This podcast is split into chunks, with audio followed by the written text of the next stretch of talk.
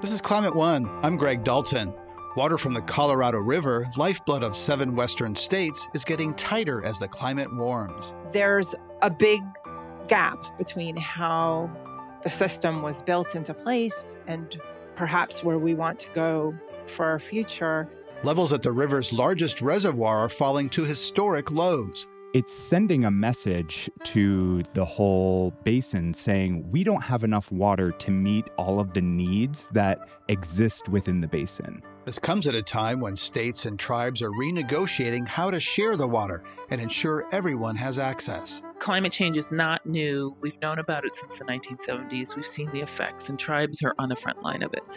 That cannot prevent the federal government to living up to the responsibility of getting clean drinking water to all homes in Indian country. A Colorado River Reckoning.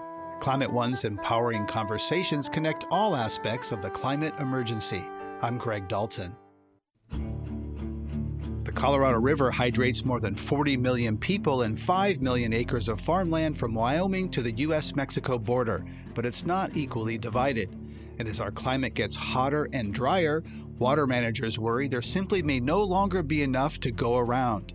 After another record setting hot and dry year in 2020, most of the western U.S. is now in extreme drought.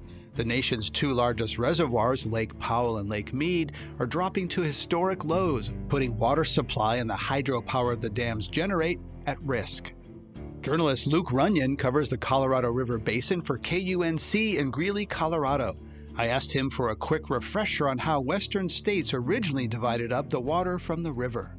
The Colorado River's water was initially divided in 1922, and that's the Colorado River Compact.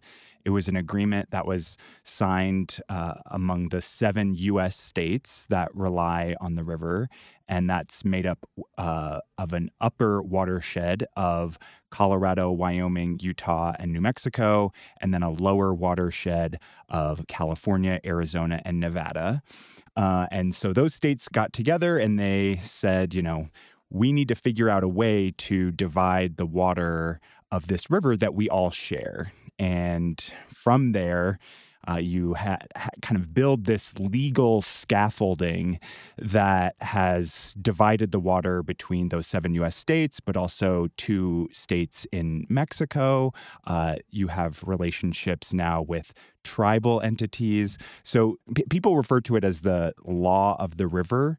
And basically, that means over the last 100 years, we've built this incredible legal uh, foundation on which we decide how to share the Colorado River. Very complicated. So, Lake Mead, the biggest reservoir on the river, is forecast to fall to the lowest level since it was filled in the 1930s after the construction of the Hoover Dam. How big a deal is that, and what does it mean for people in the American Southwest? And let's not forget those two states of Mexico. It's a really big deal because the Colorado River, for much of its you know, kind of that legal span um, from the time that the compact was signed until now, much of the discussion in the Colorado River Basin has been who gets the next drop? Who puts in the newest straw? Who builds the new reservoir? The conversation very recently has shifted to who has to use less. And that discussion is very difficult. And we've built up you know, massive cities, Los Angeles and Denver and Las Vegas all rely on the Colorado River. We've also built up uh, agricultural areas that uh, much of the country, much of the world is reliant on for fresh produce and and beef when you have that shortage declaration in Lake Mead, it's sending a message to the whole basin saying we don't have enough water to meet all of the needs that exist within the basin. Right, and you mentioned that uh, compact from 1922. Uh, some have suggested that that was constructed in a relatively wet period, and now we're reverting to a more historically normal or dry period. Some scientists even say we're entering a new mega drought. Is that the case? Yeah, the Colorado River Compact, when it was signed in 1922, was in a, a wet period. And kind of the original sin of the compact is that it put more water on paper than actually exists in the river. So, right from the get go, you have a river system that is over allocated. And then every agreement after that was kind of building on that same falsehood. Um, and so, when you have that supply demand imbalance built into the river, then even these large reservoirs aren't going to be able to keep up. And that's really what we're seeing now is that the rights that people have to water on paper it's a promise. They expect that water to be delivered to them. Um, and these large reservoirs just cannot keep up with the demand that we have on paper. Um, the, the water just doesn't exist. The current water sharing agreement in the Colorado River Basin ends in 2026, and the seven states are gearing up for the next round of negotiations about how to decide to allocate that water. What are the key sticking points, and who's holding the power? So, those seven US states are all kind of beginning to posture and put out their priorities for those discussions. And it might be easiest if we divide that into the what the upper basin is thinking about and what the lower basin is thinking about. So the upper basin states, they've actually been below their allocation in the Colorado River Compact. They haven't used what they have on paper. And so you hear a lot about projects in the upper basin. Uh, there's one in southern Utah called the Lake Powell Pipeline that's gotten a lot of press. And those states say, it's not our fault that we developed slower. We still have our allocation on paper that we would like to develop into. And just because the lower basin is having problems doesn't mean that that should slow us down. So you've been hogging water. We still have ours. We're, we're still entitled to ours. Okay. Yeah, we should be balancing out the uses in the in the two basins. The lower basin, the discussion is much different. There, it's all about how do we rein in our uses because uh, the crisis is hitting the lower basin much sooner than it's hitting the upper basin. Uh, you know, with Lake Mead and Lake Powell both approaching historically low levels, I think people see the writing on the wall that you can't keep relying on these reservoirs to deliver the amount of water that they have in the past. And already, uh, Nevada, Arizona, and the country of Mexico have taken cuts to their allocation from the Colorado River. And I think we're going to see more pressure on California um, to start taking more cutbacks from the Colorado River as well. So that's really the discussion there is who has to use less and under what conditions. And, and that's a really hard discussion to have really hard. And in the past, uh, tribes have been excluded. Climate change has been excluded. You know, are tribes and climate change being included this time around? There's definitely a move toward including tribes in the discussions. And I think that that's happening on a few different fronts. I think you've heard more from state leaders that it's really important to have tribes at, at the negotiation table. Uh, you've heard it from the Biden administration, which will play a role in these negotiations as well.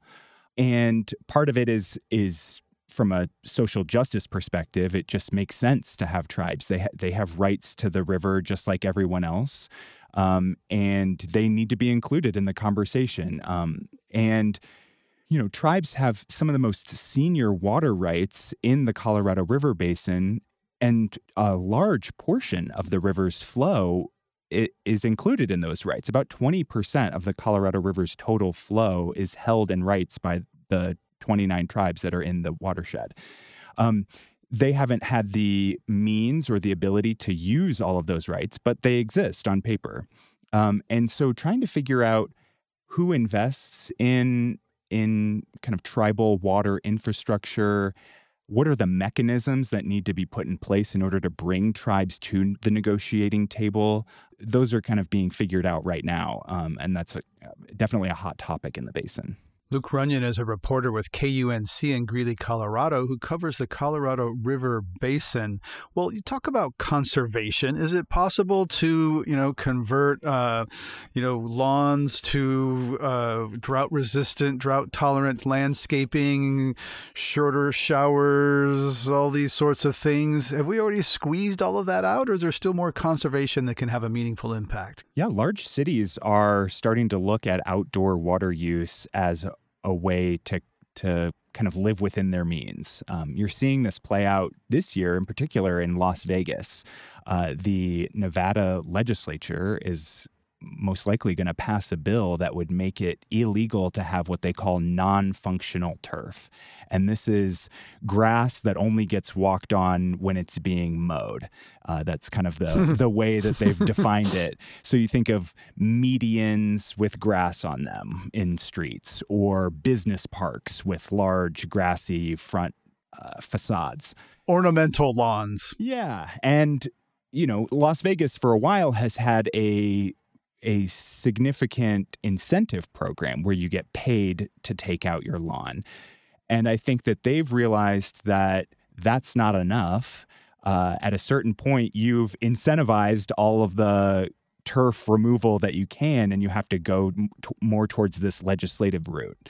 Um, but yeah, there's a lot of areas within the Colorado River Basin where we can rein in our use. It's just we have to, as a society, get used to the fact that there's not enough water to have all of the nice things that we want. Um, and and that takes a little bit of persuasion and convincing, and it, maybe isn't the most um, convenient political argument for some for some um, but I think in some large cities, especially in the lower basin, you're going to see a lot more calls for conservation. Scientists say that the wets get wetter and the dries get drier due to climate change, and we're seeing that uh, concentration of water in certain places, and then other places it's getting drier. So we're talking about a fairly conservative part of America, from Wyoming to Nevada to Arizona, a lot of ranching outdoors. How is climate change playing in this conversation? I think more and more you're hearing a lot more people who agree that something is off. Now, whether you call that climate change, whether you call that global warming, you know, that maybe the the semantics can mm-hmm. can shift, but I think it's impossible to ignore the kind of on the ground changes that are taking place, even if you are a rancher who leans more conservative. Um, you know, I talk to those people all the time, and they would say, you know, I've never seen it like this. It's so dry. It's, you know, I've never seen my reservoir that's just upstream go almost completely dry. So when it's affecting your livelihood, I feel like you can't ignore the the changes that are taking place. It's just maybe how you frame it in your mind um, is is where the changes. You know, not everyone calls it climate change. Some people call it global warming or or drought or you know forever drought, mega drought. It just depends on the word that you're using. Scientists say the West is in an emerging mega drought that is bad or worse than droughts of the past 1,200 years. I'm having a hard time getting my head around that. What does that mean, a mega drought lasting, supposed to last several decades or longer? Yeah, and we've seen evidence of mega droughts in tree ring studies in the American Southwest. And, uh, we know going back and looking at those tree rings that things can get really, really dry in the Colorado River Basin. Um, and over the last 20, 21 years, we've been in, a, in an extended dry period with increasingly warming temperatures in the basin. Um, and I think when people use the word drought, it indicates sort of a temporary nature that you go through a year long or two year long drought. And when a drought lasts for 20 years, that that word doesn't feel like it captures what's actually happening on the ground. Mm-hmm, um, mm-hmm. And mega drought maybe is more of a way to think about this as a not just a temporary state, but a fundamental change in precipitation and temperature in a region. Um, and you know, I don't have a crystal ball, so I have no idea when we're supposed to pull out of this. But um, for right now, all of the climate science is showing that the basin will continue to warm, and that's going to have significant impacts on our water supplies. So, are we headed for a Mad Max water future? Do you are you optimistic, or how, I know you you don't have a crystal ball, but what's your gut tell you about Mad Max future, or or something very different, more positive? I don't think we're headed towards the the Mad Max style water wars that you know people think about um, in the American Southwest. But there will be changes in how we live in cities and how agriculture functions in the basin. And that's really, you know, you, t- you talk to some people who say, there's always going to be water for people in the Colorado River Basin. Will there always be water for people and hay to be grown um, and some of these other crops to be grown? Maybe not. Uh, you know, agriculture might have to shrink a bit uh, in the basin in order to meet everyone's water needs. Um, and you know, conservation has to kind of take place across the board in order for us to match the declining supply. It's going to be a hard discussion. It's going to have to take place across many states. Um, but I think that we can do it. I think that we have to do it. There's no other way out of it.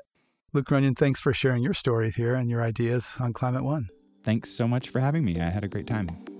You're listening to a Climate One conversation about climate impacts and access to the Colorado River water supply. If you missed a previous episode or want to hear more Climate One empowering conversations, subscribe to our podcast wherever you get your pods. Coming up, tribes see an opportunity to correct a historic injustice a lack of access to clean water in future Colorado River negotiations. If you were Native American, you were 19 times more likely to not have plumbing in your home compared to white people. That's up next when Climate One continues.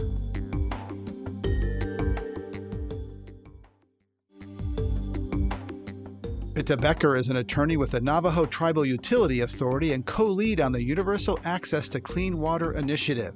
Climate One's Ariana Brocious spoke with Becker about that effort, which is part of the larger Water and Tribes initiative started in 2017, which Becker says is aimed at lifting up the voices of the 29 tribes in the Colorado River Basin. And specifically, they started the initiative to raise their tribes' voices um, in preparation for something called the renegotiation of the 2007 interim guidelines. And at a very high level, those are guidelines that address the management of the Colorado River. Right. And tribes have sort of historically been excluded from these negotiations around water sharing in the Colorado River Basin, even though on paper tribes hold about 20% of that water. So, with the Water and Tribes Initiative, do you see that changing this time around? yes, it's estimated that tribes have a minimum of about 20% of the rights in the basin, but there are still some tribes who need to do what's called quantify their rights. But the question is, you know, why do the tribes feel like they haven't been heard? So, the way the Colorado system works is that at some point, the courts ruled that the tribal allocation needs to come out of the state's allocation. So there's seven states in the basin. They allocated the water amongst themselves. But even when they were allocating the water in the 1920s, there is a recognition and there is a statement in the Colorado River Compact that recognizes that the United States has what's called a trust responsibility towards the water rights of the tribes. So, fast forward, I've mentioned three sovereigns the United States, the states, and then the tribes. There's 30 of them, each with a totally different flavor, situation, where you're lake located on the river, what you put your water to use for. Uh, you know, these are all different factors that I think go into this question of why haven't tribes been heard. But what's most exciting for me is we seem to be entering into a new policy era of equity, social equity, racial equity, economic equity. And I'm I'm pretty hopeful that this will be this will be a very defining moment in, in this country's history, especially when it comes to Native people, in recognizing Native people's human right to water, but also in Native people's ability to continue to exist despite all odds against that, right? Right. As we all know, the pandemic really showcased a lot of these historic and structural inequities. And one of them, as you obviously well know, is the lack of running water access for some tribes, for some tribal people. And especially during the pandemic, at a time when literally hand washing was of life saving importance. And so, you know, I think a lot of Americans might be surprised to know that there are still households in this country today that don't have uh, running water or universal access to clean water. And so you were part of a recent report highlighting the need for this among tribes. And what are sort of the key takeaways to lift up from that report? I would say the first key takeaway is that water is life. I think it's something not only do most people in this country take for granted that you turn a tap and clean drinking water mysteriously comes out of it, but also how water is integral to every single aspect of our lives. I think we sometimes forget that, but it's whether it's washing your car, washing your floor, you know, giving the baby a bath, to cooking, to as as you mentioned, hand washing during the pandemic. But all of that that I mentioned is also referred to as sanitation. So when when a home either lacks piped water or is even using something called a cistern system where there might be piped water put into a tank and that that's pumped through the home th- those are not the standards of sanitary that this country expects but back to the report the second is a takeaway that actually builds off of and comes from an earlier report, a 2019 report issued by the U.S. Water Alliance. And it was developed in conjunction with a nonprofit called Dig Deep. And Dig Deep and U.S. Water Alliance determined that if you were Native American, you were 19 times more likely to not have plumbing in your home compared to white people. I think what's more striking about that statistic is it's truly a Native American problem because they found that Black and Latinx households are two times less likely to have plumbing in their homes than white people. So it's this dramatic jump, right? And, and I do think that that's a reflection of some historical inequities. The third big takeaway is that there are there are four different types of water insecurity. One is water quality issues. Another bucket is what we call deteriorating or inadequate water infrastructure. And at this point I will say, you know, these these issues quickly become non-sexy and sort of boring, right? And structural, right? I mean, you're talking plumbing, piping, that takes a lot of money and and work. So I'm curious with these barriers, frankly, whose responsibility is it to ensure that tribes have clean and adequate adequate access to water? Sure. As the report lays out, and for your listeners, the report can be found online. It's very clearly the federal government's responsibility. So, when the federal government was moving tribal people or entering into treaties with tribal people or identifying land base for tribal people, it's very clear that what came along with the responsibility for identifying land is also ensuring that there is a water supply for tribal people to um, have access to. Because again, the, the theory was that these homelands were meant to be permanent homelands forever and ever. I would like to think, and I and I do believe that today in 2021, we would say, and I think the United States would agree, there are places where tribal people are meant to thrive, right? It's, and again, I would say, you know, that that may be a developing uh, thought in the historical record, but I do think the response to COVID has definitely been, oh my gosh, yes, you should be able to have clean drinking water in your homes on your ancestral homelands where you've always where you, where you've always lived. And you are right that it's very structural. I think that lack of infrastructure or the not just a lack, but the infrastructure issues in this country are not well known, but have become well known because of the the debates going on in Congress and the Biden administration's push for infrastructure development. Um, yeah, we tend to think you know you, you put a pipe in the ground and you can walk away from it, but that's not you know that, that's a, that's not how infrastructure works. It needs to be maintained which is the fourth bucket that we found, which is that um, operating and maintaining these systems can be a structural challenge for tribes. You touched on the issue of water quality uh, apart from quantity. And can you discuss some of the uh, legacy of environmental injustice here, particularly as it relates possibly to like the Hopi and arsenic contamination? Yeah, definitely. And I was part of a listening session with the White House, the Biden administration. Um, and the Hopi tribal chairman was saying, you know, you you, meaning the United States, built our clean drinking water system into a an aquifer that has arsenic, and that was built in the 1960s. They estimate that today, approximately 75% of the people living on Hope, on Hopi are drinking contaminated water. But then getting to what we've described as both boring and complicated issues, what the Hopi tribal chairman was saying is, and now the US EPA, another arm of the government, wants to fine us at a level that could bankrupt the tribe, right? So this is an issue of not only having inadequate water quality, but then have not having the funding to address the EPA fines. But I think probably most of us would say, well, shouldn't we be focusing on getting them a clean drinking water system, you know, rather than fining them for something that was, you know, put in by the United States. And um, and one another kind of again policy wonk factoid is in the 1950s, the United States Congress created the Indian Health Service specifically to address Indian health and also to address the sanitation deficiencies in Indian country. But what's very interesting is Congress has never funded that responsibility. So, Ariana, when you say like whose responsibility is it, and we say the federal government, that's when we quickly get into what what you mentioned, the complicated nature of it. Right. And where does the funding ultimately come from? And you mentioned that you're feeling really hopeful that this is sort of a moment, possibly of transformation. Um, and I'm wondering, you are working with the White House on this issue of universal access to clean water. So, what has that process been like? Have you found support?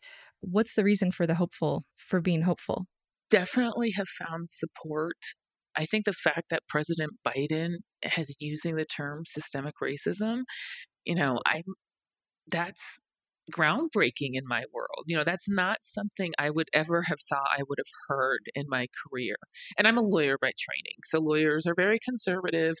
But real specifically, we've been working with the Domestic Policy Council and we've held um, two listening sessions one specifically on uh, critical need for critical infrastructure need in water and then the second on the critical infrastructure needs in indian country and there it's folk there was three areas covered water, broadband, and roads. And that's what's so exciting about right now the discussion of the amount of money that Congress and the White House are willing to put into critical infrastructure needs. That's a game changer. I'm talking with Bidtah Becker, an attorney for the Navajo Tribal Utility Authority and co lead on the Universal Access to Clean Water Initiative. This idea you mentioned of the treaty responsibilities with the federal government in creating permanent homelands, when climate change inevitably changes the availability of water, to what extent do you think the government should be held responsible for that as well? Well, first of all, all human beings and especially and all American citizens have a right to clean drinking water. So eh, the issues that climate change are, is bringing drought or the you know mega monsoons and then the mega drought those are not issues that should prevent every american citizen from getting clean drinking water. And i don't say that lightly. Indian country is on the front line of climate change the western part of the navajo nation has been facing um, sand dunes just areas drying up and sand dunes taking over people's homes for 15, 20 years now, maybe longer. We have individuals on the Navajo Nation who have had to buy their own tractors and backhoes in order to push that sand so that they can still get to their house. So climate change is not new. We've known about it since the 1970s. We've seen the effects, and tribal tribes are on the front line of it. That cannot prevent the federal government to living up to the responsibility of getting clean drinking water to all um, homes in Indian country. And I do want to also add in Alaska Native communities. They're part of the same responsibility. One other quick story on how the Navajo Nation is on the front line of climate change. In the 60s, there were two large coal fired power plants constructed on the Navajo Nation, and they were constructed to deliver all of their electrons off of the Navajo Nation. No Navajo entity on the nation enjoyed the electricity that was being produced. You know, in my lifetime, you know, the policy was still, well, let's take, let's use native resources to help non Indian mainstream communities develop. And it wasn't just Navajo, it was Hopi and Navajo coal was used for what's called the Navajo Generating Station. And that was the largest coal fired power plant west of the Mississippi, providing electrons to Las, Las Vegas, Phoenix, Los Angeles.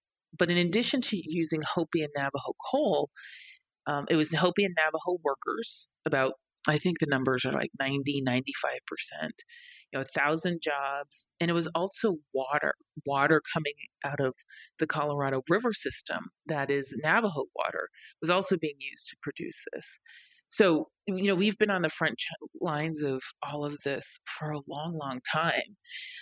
The end of the story is that Navajo Generating Station shut down in 2019, much to the surprise of many people, meaning coal had been the cheapest resource to use. And until natural gas prices started falling in about 2016, 2017, nobody expected coal to go away. And it did, and, and the Navajo Nation definitely did not expect coal to go away. They they had expected the plant to stay open through 2044. Um, so it was a big shock to the system. Yeah, and the the closure of that station, as you were saying, is a huge shift, not just for the power generation, but obviously the tribes there that depended on those jobs and the economy there in the region. And there's a lot to be discussed still and figured out about that transition. We had a show on that last fall. I wanted to just pivot back to where we started with this discussion about the negotiations coming up on the Colorado River and wondering how this access to clean water piece fits in with those discussions and whether that can be something that tribes bring forward and say needs to be front and center as um, some of this these questions of water sharing are worked out. Sure.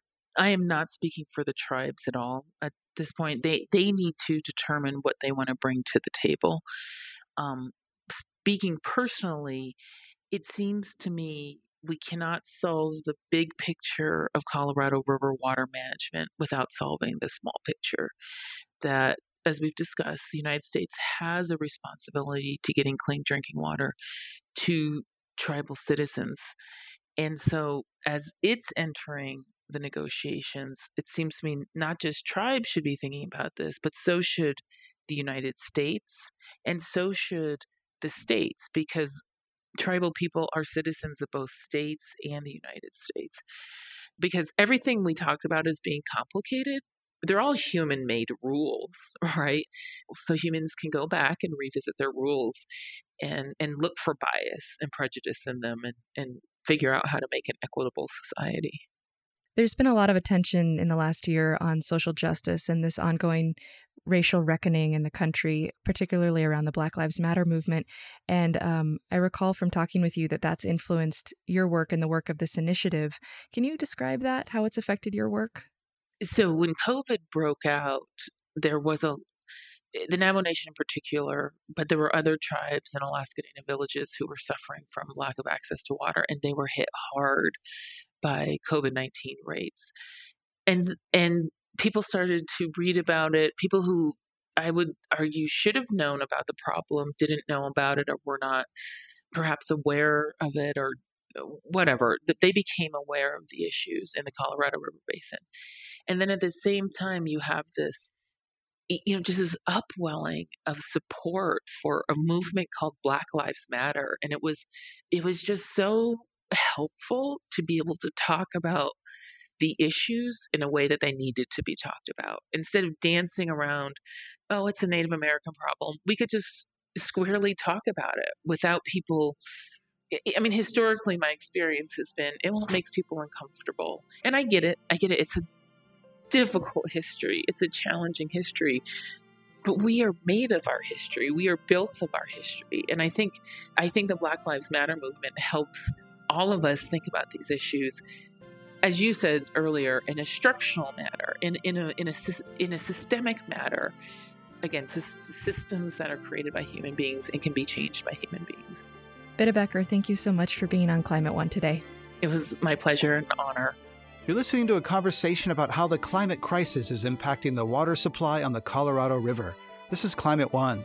Coming up, how conservation can help us make do with less water. Until very recently, the entire exercise was focused on taking more water out of the rivers and putting it to use on the land. And I'm not saying that there haven't already been some robust investments in water conservation, but I am saying that we have only begun to tap that potential. That's up next when Climate One continues.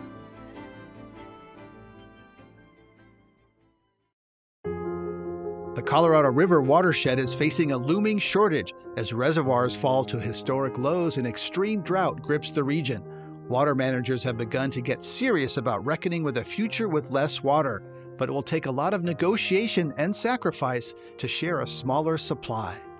Jennifer Pitt is the Colorado River Program Director with the National Audubon Society. I asked her how she connects on a personal level with this giant river system, often referred to as the lifeblood of the West. It is a place that I love to visit, and it's where I spend some of my funnest hours. It's really been the privilege of my career, the honor of my career, to be able to work on the Colorado River at the border and to be involved in diplomatic relations between the US and Mexico.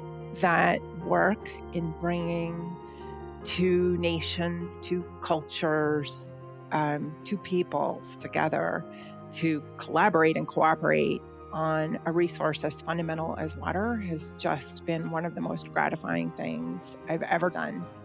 Pitt says the original Colorado River Compact of 1922 excluded some people already on the landscape and nature itself. In 1944, the United States entered into a treaty with Mexico to share the Colorado River. Much of her work has focused on the Colorado River Delta in Mexico, where the river hasn't reached the sea for decades. And Mexico does uh, have a treaty right to the river to 1.5 million acre feet of water, which at the time was considered to be about 10% of the river's annual average flow. As Mexico built their diver- built their diversion to use that uh, their share of the river, there was a lot of river still flowing by their diversion over the following decades as development continued in the Colorado River watershed and exports of water from the watershed to places like um, the growing Southern California um, urban coast, the river flow diminished. And in the um, early 60s, when the Glen Canyon Dam was built, excess water in the river was uh, that was not needed for uh, delivery to a water user downstream was was then stored behind the Glen Canyon Dam. That was the first time that we saw um, a near complete elimination of flows into the Colorado River Delta. So the U.S. is grabbing the water regardless of the treaty that it signed with Mexico. Well, the U.S. is delivering Mexico their treaty water every year, and Mexico is taking their treaty water every year what has changed is that over time, the US has developed the rest of the river. And so um, I don't think you can point a finger at the US or Mexico and say, it's your fault that the Delta isn't running anymore. I think you have to look at the fact that when two countries, although they had a treaty, were effectively managing the river at arm's length as that unfortunate circumstance unfolded of the river drying out in the Delta, neither country felt um, as th- though they had the mandate or the jurisdiction to do anything about it. And we have lived with that unfortunate reality for more or less half a century. And you wrote about eight glorious weeks when the Colorado River flowed into the Delta, uh, which was a, a, a, rare occurrence as you've been describing. How does sending more water to Mexico ensure benefits to both the environment uh, and wildlife in both countries? I mean, really, that river flow did bring the river back to life with enormous benefits for um, the critters that rely on the river and also for the communities that live nearby mean, the largest town, it's really a city in Mexico situated on the Colorado River, is called San Luis Rio Colorado. And that community um, lives on top of a dry riverbed. And so imagine your name being your city's name being uh, after a river that doesn't flow. That's that's sort of a, a bitter pill. But um, there was definitely a lot of celebration at um, the river's temporary resurrection. I think, however, particularly as we are contemplating the impacts of climate change and prolonged drought in the Colorado River Basin, it's important to understand that the binational agreement, which is under that treaty, is much broader than just environmental benefits.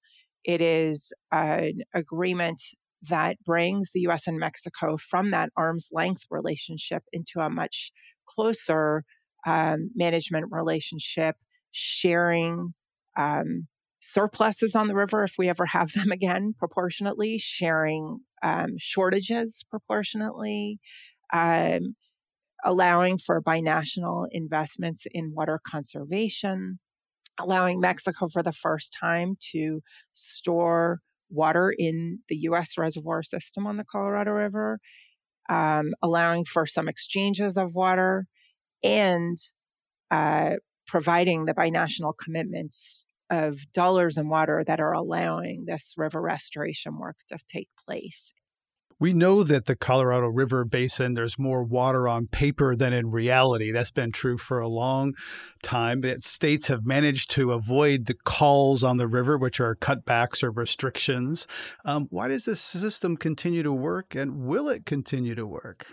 You know, when I first started working on the Colorado River, which was now more than 20 years ago, it had a reputation as not only one of the most developed river basins in the world, but one of the most litigated. And I would say that at this point, in the last two decades, the the network of people, and it is a distributed and non centralized network of states representatives, water users, federal representatives, and different agencies that all play a role um, in management of this river, as well as um, environmental stakeholders, NGO representatives, and tribal uh, government representatives, um, have in really invested in a personal and institutional way in a um, governance by consensus, which really requires um, a lot of mutual understanding, a lot of investment in personal relationships because it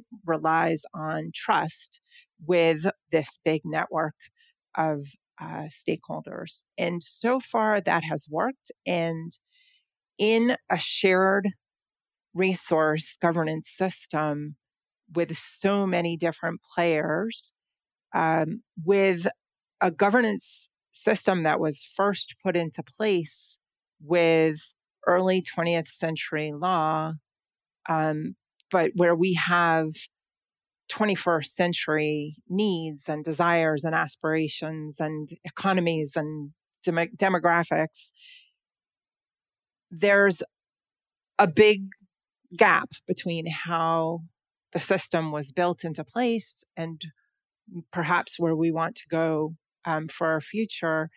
And uh, in a big complex system, the pathways to solutions are likely nonlinear and are multi party in nature. And so that consensus based, relationship based governance system um, has succeeded because it's allowed us to look for um, places where there are win wins. So it's working so far. Scientists have found that about half of the decreased runoff uh, from 2000 to 2014 in the upper Colorado River Basin is a result of unprecedented warming across the region. You know, as conditions change, you know, how's that going to play out? You've described how there's so many people who have a stake in this. Or is it the water stress from climate change going to start creating more incentives for people to start muscling and move away from this consensus you've been talking about? Yeah, I mean, we're going to find out, aren't we? but, um, you know, my hope is that we won't. And I think there are a lot of people um, working on these issues right now who are poised to really follow through on that historic commitment to consensus decision making and look for the win wins. We know that in water, um, you can't have winners and losers to the extreme because water is life. And if a community is denied access to water, that's historically the basis of war.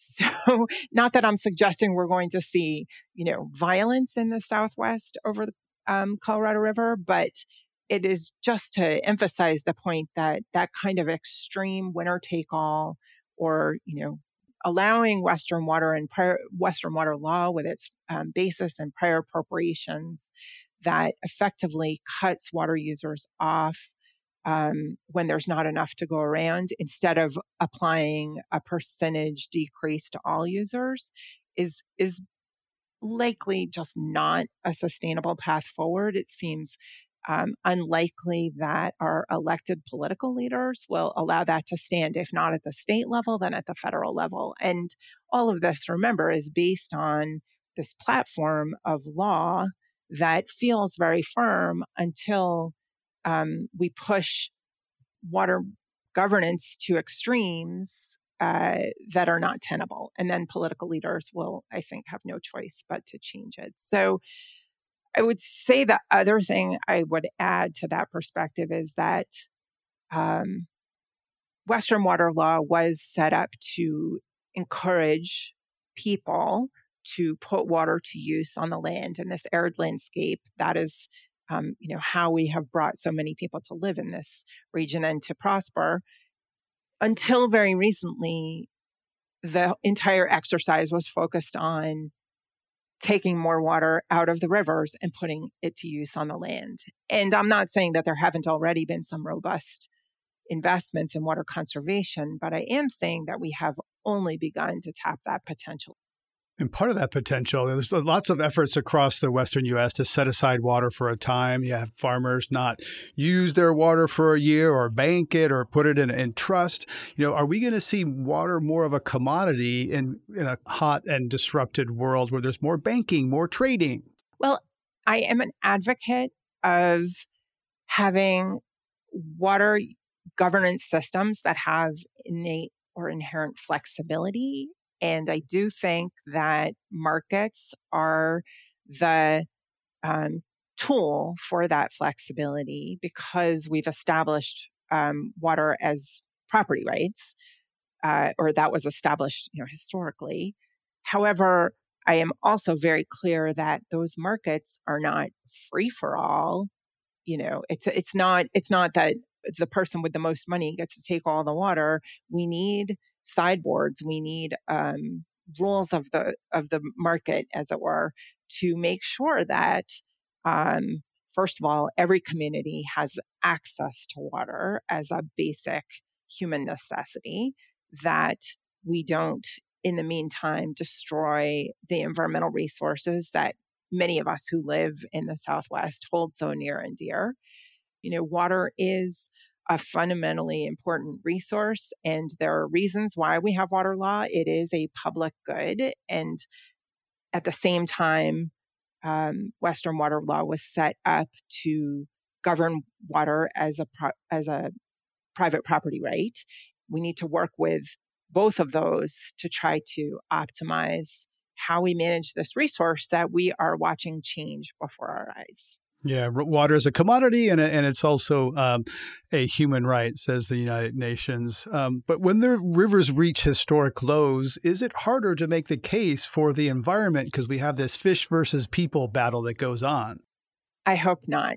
I hope that as we confront declining water supply in the West, as we confront rivers drying, we as a society can have the foresight to realize that the choices we're making today are going to have significant consequences, uh, not just for our own futures, but for our children and their children, and on and on. And I would hate to see us making short term economically driven decisions um, at the expense of thinking about every living thing with whom we share these landscapes. So, again, I don't think we want to pit those choices as people versus the environment or rivers versus jobs. I think there are ways we can find synergies where, um, for instance, in the upper parts of the watershed, if water users need to start conserving, not because of the environment, but because of um, compact obligations to send a certain volume of water downstream, that the, the governance system that we put into place to ensure that those water deliveries are made downstream according to the compact's requirements also support um, outcomes that are good for river health. And therefore good for all the species that depend on those rivers. So I'm optimistic that there are ways that we can align the water uses with the outcomes that we want, looking broadly across uh, a range of values for our society. Yeah, climate is presenting us with a, a, test of whether we really see a future that's collective and together, or it's going to force us to become more selfish and zero sum oriented. I think you're right. So, as we wrap up, how do you summarize how serious the water situation is for the 40 million people who rely on water from the Colorado, particularly as these stakeholders are starting to write rules for what happens after 2026? I mean, I think it is a very serious situation. And one that perhaps those 40 million people don't fully understand. I mean, um, if I didn't work on this professionally, I might easily just think that my water came out of the tap. I think that's what most people think. I think that there are tools that can allow us to modernize how uh, we use water in this arid landscape. And they are choices but they don't necessarily mean that we have to create winners and losers, but rather that we can all adjust our thinking to one of living uh, with a in an arid landscape with a declining supply of water and realize that um, there are ways to maintain economic prosperity, to maintain healthy rivers without having to fully deny any one particular user. But it means that we have to take the challenge seriously. And it means that we have to invest, people have to invest their time in that governance system and in that consensus decision making rather than falling back to the courts. And if we do fall back to the courts, uh, we, we put our fate in the hands of people who probably know a lot less about water management and river management than the experts who are already at the table. Jennifer, thanks for sharing your insights on Climate One. Thank you. On this Climate One, we've been talking about the future of the Colorado River Basin water supply as the climate crisis unfolds. If you missed part of the show or want to hear more Climate One empowering conversations, subscribe to the Climate One podcast on Apple, Spotify, or wherever you get your pods. Please help us get people talking more about climate by telling your friends and networks about our show. It really does help advance the conversation. Brad Marshland is our senior producer. Ariana Brocious is our producer and audio editor. Our audio engineer is Arnav Gupta. Our team also includes Steve Fox, Kelly Pennington, and Tyler Reed. Gloria Duffy is the CEO of the Commonwealth Club of California, the nonprofit and nonpartisan forum where our program originates. I'm Greg Dalton.